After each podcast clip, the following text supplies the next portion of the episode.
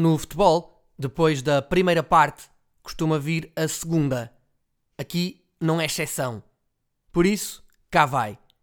Esta é a segunda parte do sexto episódio do podcast No Mundo dos que são grandes.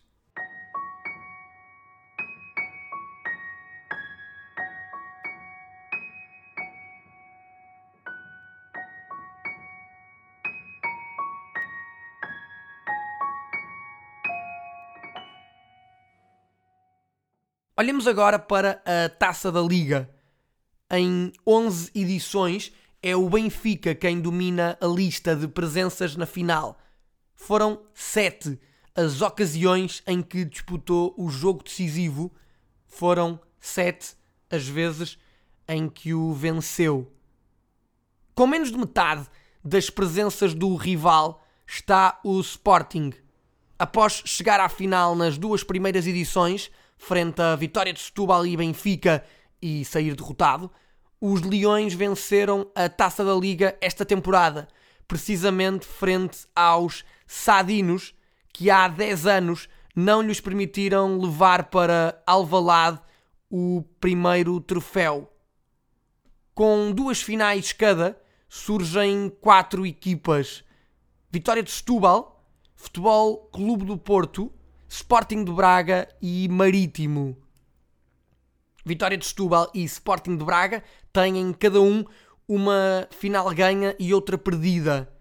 Os vitorianos venceram em 2008 e perderam esta temporada, ambas frente ao Sporting. Já os arsenalistas conquistaram a prova em 2013, frente ao Futebol Clube do Porto, e perderam em 2017, frente ao Moreirense. Quanto a Futebol Clube do Porto e Marítimo, de ambas as vezes que chegaram à final da competição, perderam. O Futebol Clube do Porto em 2010, frente ao Benfica, e em 2013, frente ao Sporting de Braga, como já tinha dito há pouco. O Marítimo perdeu duas finais consecutivas em 2015 e 2016, ambas frente ao Benfica com uma presença estão Passos de Ferreira, Gil Vicente, Rio Ave e Moreirense, sendo que os cônegos levaram o inédito e histórico troféu para casa, enquanto as restantes três equipas acabaram derrotadas pelo Benfica em 2011, 2012 e 2014, respectivamente. O balanço desta competição é fácil de fazer. O Benfica tem um domínio claro tendo vencido mais de metade das edições da prova. Dado curioso é que, pela primeira vez na história da, da Taça da Liga, o Benfica não venceu durante dois anos consecutivos. Outro dado curioso é que, embora as primeiras edições da Taça de Portugal e da Taça da Liga estejam separadas por quase 70 anos, o primeiro vencedor de ambas foi uma equipa fora dos três grandes. Mais curioso ainda se torna se falarmos da Supertaça Cândido de Oliveira.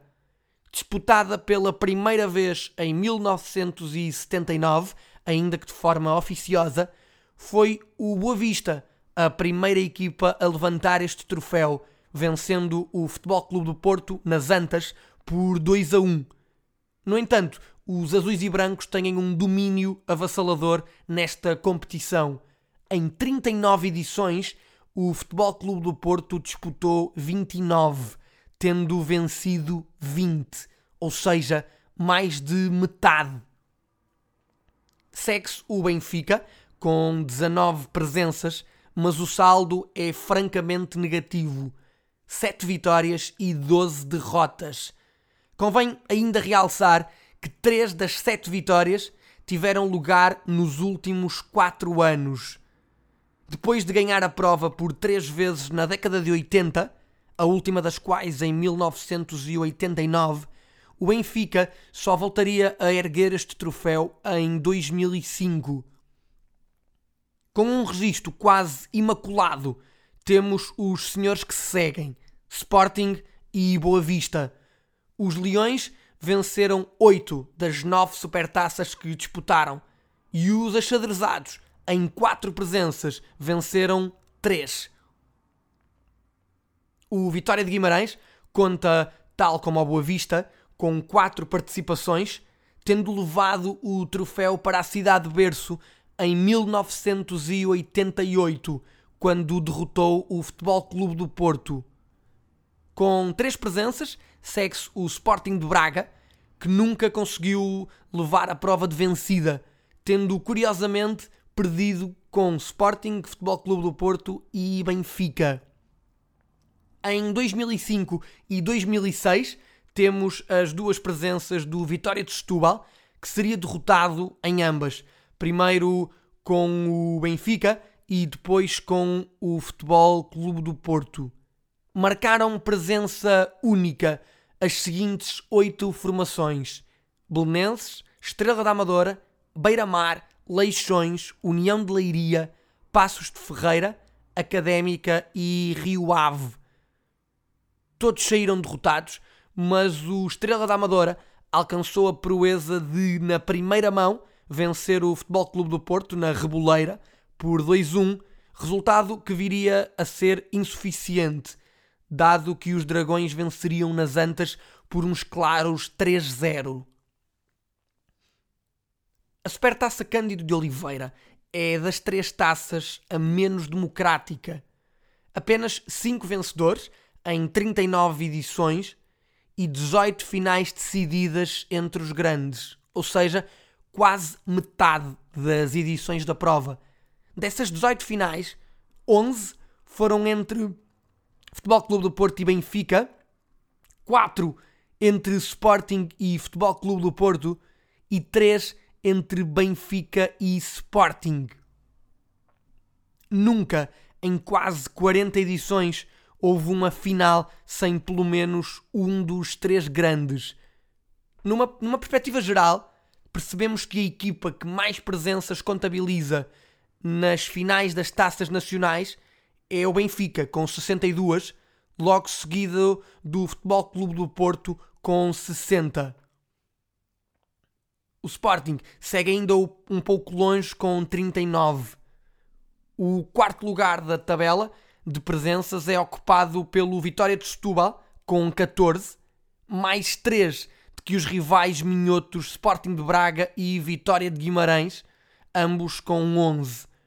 O Boa Vista conta com 10 presenças, com 9 temos o Belenenses, 6 a Académica, 4 o Rio Ave e o Marítimo, 3 para Leixões, Beira-Mar e Passos de Ferreira, 2 para Atlético, Estrela da Amadora e União de Leiria, com presença única em jogos onde se discutiam provas estão Estoril, Olhanense, Torriense, Sporting da Covilhã, Campo Maiorense, Desportivo de Chaves, Gil Vicente e Moreirense.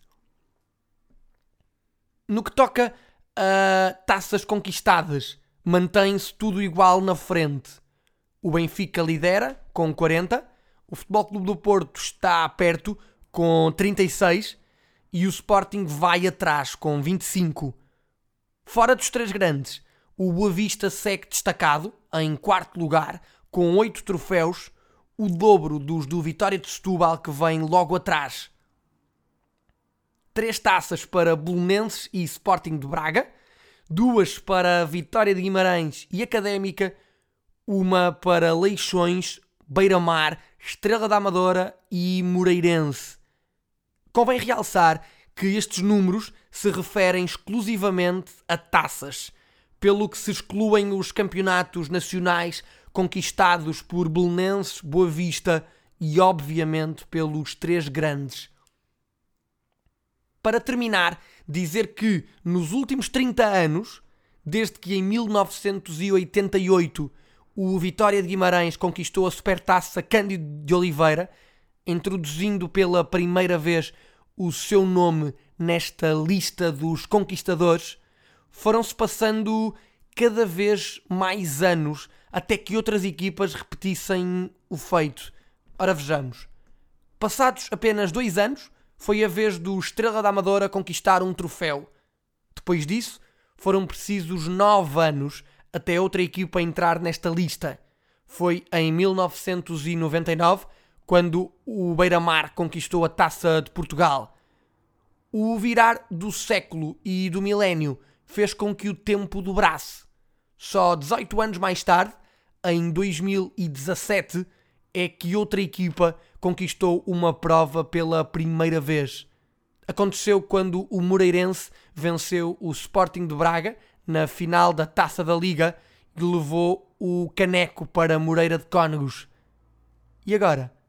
Quantos anos serão necessários esperar até que outra equipa entre na lista dos conquistadores?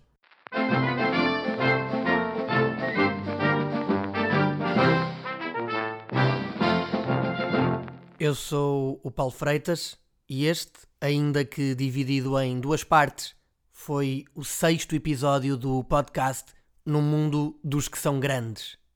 Até breve.